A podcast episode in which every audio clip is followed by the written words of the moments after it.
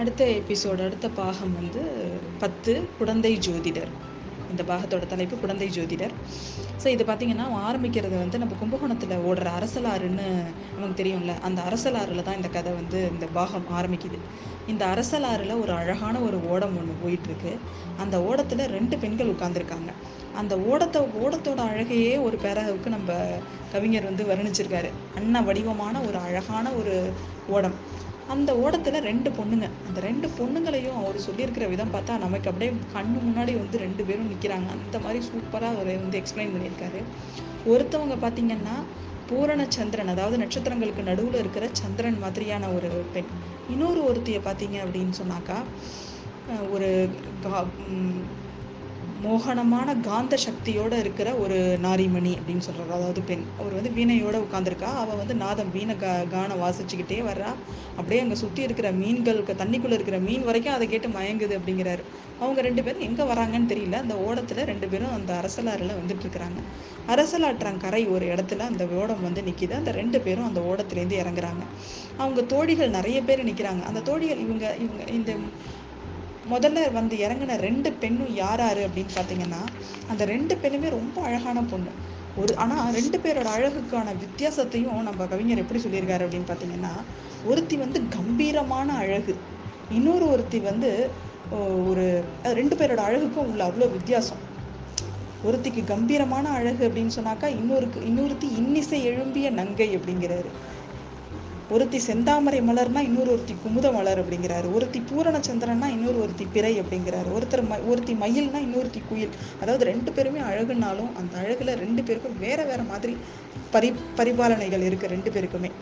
அந்த ரெண்டு பெண்களும் எங்கே போகிறாங்கன்னு நமக்கு தெரியல. இப்போ தான் வந்து இறங்கியிருக்காங்க. மொத பொண்ணு யாரு? ஃபர்ஸ்ட் நம்ம கம்பீரமான பெண். அது ஏழு உலகங்களை ஆளக்கூடிய சக்கரவர்த்தினி மாதிரி இருக்கா அப்படின்லாம் சொல்றாரு. அவர் யா அவ அந்த கம்பீரமான பெண் அப்படின்னு பார்த்தீங்கன்னா நம்ம சுந்தர சோழ மகாராஜாவோட புதல்வி குந்தவி தேவி குந்தவி நாச்சியார். நம்ம பிற்காலத்தில் ராஜராஜ சோழன் அப்படிங்கிற அருள்மொழிவர்மனோட அண்ணா அக்கா. அது மட்டும் இல்லாமல் இளைய பிராட்டி அப்படின்னு சொல்லி எல்லா மக்களாலையும் செல்லமாக அழைக்கப்பட்ட அந்த குந்தவி நாச்சியார் அப்படிங்கிறவ தான் அந்த முத பொண்ணு. இவ தான் பிற்காலத்தில் ராஜராஜனோட பையன். அதாவது ராஜேந்திர சோழனை வளர்த்து அவனை ஒரு பெரிய ஆளாக ஆளாக்குனதில் இந்த அம்மாவோட பங்கு முக்கியமாக இருக்குது அப்படிங்கிறது வரலாற்றில் உள்ள ஒரு விஷயம். அதனால் குந்தவி தேவி தான் அந்த முத பொண்ணு. அவள் கூட வந்த இன்னொரு ஒரு பொண்ணு யார் அப்படின்னு பார்த்தீங்கன்னா கொடும்பாளூர் அப்படிங்கிற ஒரு சிற்றரசர் கொடும்பாளூர் வேளாளர் அப்படிங்கிற ஒரு சிற்றரசரோட பொண்ணு. அவள் பேர் வானதி. அதுதான் இன்னொரு ஒரு பொண்ணு. அந்த ரெண்டு பேரும் இறங்கி கூட இருந்த அத்தனை பொண்ணுங்க அவங்க தோழிங்க அவங்க தோழிங்க அவங்க எல்லாரும் பார்த்தீங்கன்னா ஒரு ஒரு சிற்றரசர்களோட பெண்ணாக இருப்பாங்க. என்ன அப்படின்னா இந்த குந்தவி நாச்சியார் இருக்காங்கல்ல இந்த குந்தவி நாச்சியார் இவங்க இவங்க தான் பேரர் அதாவது இவங்க ரா- இளவரசி இவங்களுக்கு கீழே இருக்கிற சிற்றரசர்களில் இருக்கிறவங்க எல்லார் வீட்டு பொண்ணையும் இவங்க கிட்ட கொஞ்ச நாள் வந்து எல்லாருமே இங்கேருந்து இது கிட்டத்தட்ட ஒரு ஒரு ட்ரைனிங் இன்ஸ்டியூட் மாதிரின்னு வச்சுக்கோங்களேன். என்னன்னா இவளோட முடி அலங்காரம் இவளோட அலங்காரம் பண்ணிக்கிறது இவகிட்ட இருக்கிற நாகரீகம் இவகிட்ட இருக்கிற கல்வி இவகிட்ட இருக்கிற மற்ற கலைகள் எல்லாமே தான் பொண்ணுங்களுக்கும் கற்றுக்கணும் அப்படின்னு சொல்லிட்டு அப்போ போய் தனியாக எங்கேயும் அனுப்ப மாட்டாங்க அங்கே இளவரசர் இளவரசிங்களை.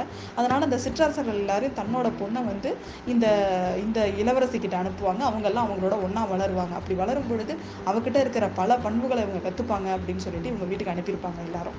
இந்த மாதிரி பல சிற்றரசர்களோட பெண்கள் தான் மற்ற எல்லாருமே. அதில் இந்த கொடும்பாலூர் இளவரசி மேலே இந்த நம்ம குந்தவிக்கு என்னவோ தெரியல ஒரு அதிகமான ஒரு பாசம். அது என்னன்னு பின்னாடி வர வர நமக்கு தெரியும். அவங்க ரெண்டு பேரும் வந்து இறங்கி மற்ற தோழிகள் எல்லாரையும் அந்த ரதத்திலே வெயிட் பண்ண சொல்கிறாங்க அவங்க ரெண்டு பேரும் எங்கேயோ தனியாக சீக்கிரட்டாக எங்கேயோ போக போகிறாங்க அதே மாதிரி ஒரு ரதம் வந்து நிற்கிது அந்த ரதத்தில் ஏறி ரெண்டு பேரும் போகிறாங்க அவங்க போக போகிறது எங்கே அப்படின்னா கும்பகோணத்தில் முக்கியமான ஒரு ஜோசியரை பார்க்கறதுக்காக அவங்க போயிட்டுருக்காங்க அந்த ஜோசியரோட வீடு எங்கே இருக்குன்னா கும்பகோணம் நகரத்தோட ஒரு மூலையில் ஒரு தெருவில் இருக்குது ஒரு காளி கோயிலுக்கு பக்கத்தில் இருக்குது அவங்க வந்து நகரம் வழியாக போகாமல் சுற்றிக்கிட்டு ரதசாரதி சுற்றுப்பாதையில் கூட்டிகிட்டு போய் அந்த ஜோதிடர் வீட்டுக்கிட்ட இறங்குறாரு. ஜோதிடர் உங்களுக்காகவே காத்துட்ருக்காரு. இறங்கின உடனே இறங்கின உடனே இவங்களை உள்ளே கூட்டிகிட்டு போகிறாரு இந்த வானதிக்கு ஒரே கலக்கமாக இருக்குது அப்போ அக்கா இதை இப்போ எதுக்காக நம்ம ஜோசியர் வீட்டுக்கு வந்திருக்கோம்? என்ன விஷயம் அப்படின்னு கேட்குறான் அப்போ அவங்க ரெண்டு பேரும் அவங்க மனசில் இருக்கிற எல்லாத்தையும் பேசிக்கிறாங்க. ஏன்னா இதை இந்த இந்த விஷயம் இவங்க மனசில் இருக்கிறது என்னங்கிறது இவங்களை நமக்கு கொஞ்சம் சொல்லுது. என்னன்னா முதல்ல வந்து நம்ம இளைய பிராட்டி குந்தவி தேவி என்ன சொல்கிறாங்க நான் எனக்கு தான் பார்க்க வந்திருக்கேன். எனக்கு கல்யாணம் ஆகுமா? ஆகாதா? இல்லை நான் இப்படியே இருக்க போகிறேன்னு தெரிஞ்சுக்க தான் வந்திருக்கேன் அப்படிங்கிறாங்க. வானதிக்கு ஒரே குழப்பம். அது என்ன நீங்கள் தலையாட்டினா உடனே எத்தனையோ பேரை பார்க்க போகிறாங்க இதில் என்ன ஜோசியம் பார்க்கறதுக்கு இருக்குது அப்படின்னு கேட்குறான் அதுக்கு நம்ம இளைய பிராட்டி சொல்கிறாங்க அவங்களுக்கு வந்து இந்த சோழ நாட்டு மேலே ரொம்ப பிரியம். அவர் அவங்க சொல்கிறாங்க இந்த பொன்னி நதியை விட்டுட்டு என்னால் எங்கேயுமே போக முடியாது. அதனால் எந்த நாட்டு எந்த நாட்டு ராஜாவாக இருந்தாலும் என்னால் கல்யாணம் பண்ணிக்க முடியாது. கண்டிப்பாக நான் ஒரு ஏழை வீரனாக பார்த்து தான் கல்யாணம் பண்ணிப்பேன். ஏன்னா அப்போ தான் நான் இந்த நாட்டில் இருக்க முடியும்.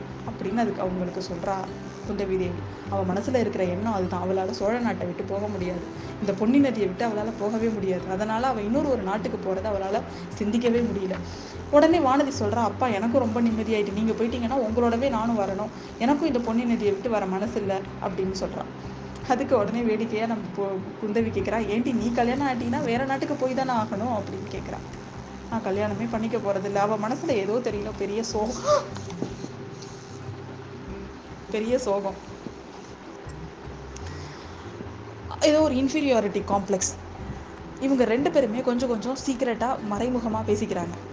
அது வந்து இந்த இந்த பேராகிராஃபில் தெரியாது பட் நான் அதை இங்கே என்னன்னு சொல்லிடுறேன். அதாவது குந்தவி நாச்சியாருக்கு தன்னோட தம்பி அதாவது அருள்மொழிவர்மனுக்கு இந்த வானதி தேவியை கல்யாணம் பண்ணி கொடுக்கணும் அப்படின்னு ரொம்ப கல்யாணம் பண்ணிக்கணும் அப்படின்னு ரொம்ப ஆசை. அதை வந்து அவள் இன்டெரக்டாக அவள் கேட்குறான் ஆனால் வானதி நாச்சியாருக்கு இன்ஃபீரியாரிட்டி காம்ப்ளெக்ஸ் எங்கே அந்த ராஜராஜ சோழன் அதாவது அருள்மொழிவர்மரோட பராக்கிரமங்கள் எங்கே தான் எங்கே அப்படின்னு சொல்லிட்டு தான் மேலே ஒரு இன்ஃபீரியாரிட்டி காம்ப்ளெக்ஸ் அதனால தான் அவள் ரொம்ப நாளாக சோகமாக உற்சாகம் இல்லாமல் அவள் இருக்கிறது. இவளோ இவங்களோட ஜாதகத்தை பார்க்கணும் அப்படின்னா முக்கியமாக இங்கே வந்து நம்ம குந்தவி நாச்சியார் வந்திருக்காங்க. அவளை வந்து இது இதுக்காகவே வேணும்னே அவளை சீண்டிக்கிட்டே வராங்க அவங்க. அதுக்குள்ளே நம்ம ஜோசியர் உள்ளே போயிடுறாரு. உள்ளே போய் ரெண்டு பேரையும் உட்கார சொல்கிறாரு உட்கார சொல்லிட்டு எங் எதுக்கு யாரை பார்க்கணும்? என்ன பார்க்கணும்னு கேட்குறாரு குந்தவி தேவி நீங்களே சொல்லுங்கள் அதை நாங்கள் எதுக்காக வந்திருக்கோன்றத அப்படின்னு சொல்லி கேட்குறாங்க நம்ம ஜோசியரும் பிரசன்னம் பார்க்குறாரு. பார்த்துட்டு உங்கள் கூட வந்திருக்கிற பெண்ணு அந்த பொண்ணோட எதிர்காலத்துக்கு தான் நீங்கள் ஜோசியை பார்க்க வந்திருக்கீங்க அப்படிங்கிறத கரெக்டாக சொல்லிடுறாரு. அதை கேட்டவுடனே ரெண்டு பேருக்குமே பயங்கர ஆச்சரியம். ஆமா அப்படின்னு சொல்கிறாங்க உங்கள் கூட வந்திருக்கிற பொண்ணு கொடும்பாளூர் வேளாளரோட மகள் இளவரசி அவங்களோட ஜாதகம் என்கிட்டயே இருக்கு. நான் எடுத்து பார்க்குறேன். பார்த்து உங்களுக்கு பலன் சொல்கிறேன் அப்படின்னு சொல்லிட்டு அந்த ஜாதகத்தை எடுத்து தேடி பலன் சொல்ல போறாரு. என்ன பலன் சொல்ல போறாரு? இதுதான் ரொம்ப இம்பார்ட்டன்ட்டு கேட்போம் அடுத்த பாகத்தில்.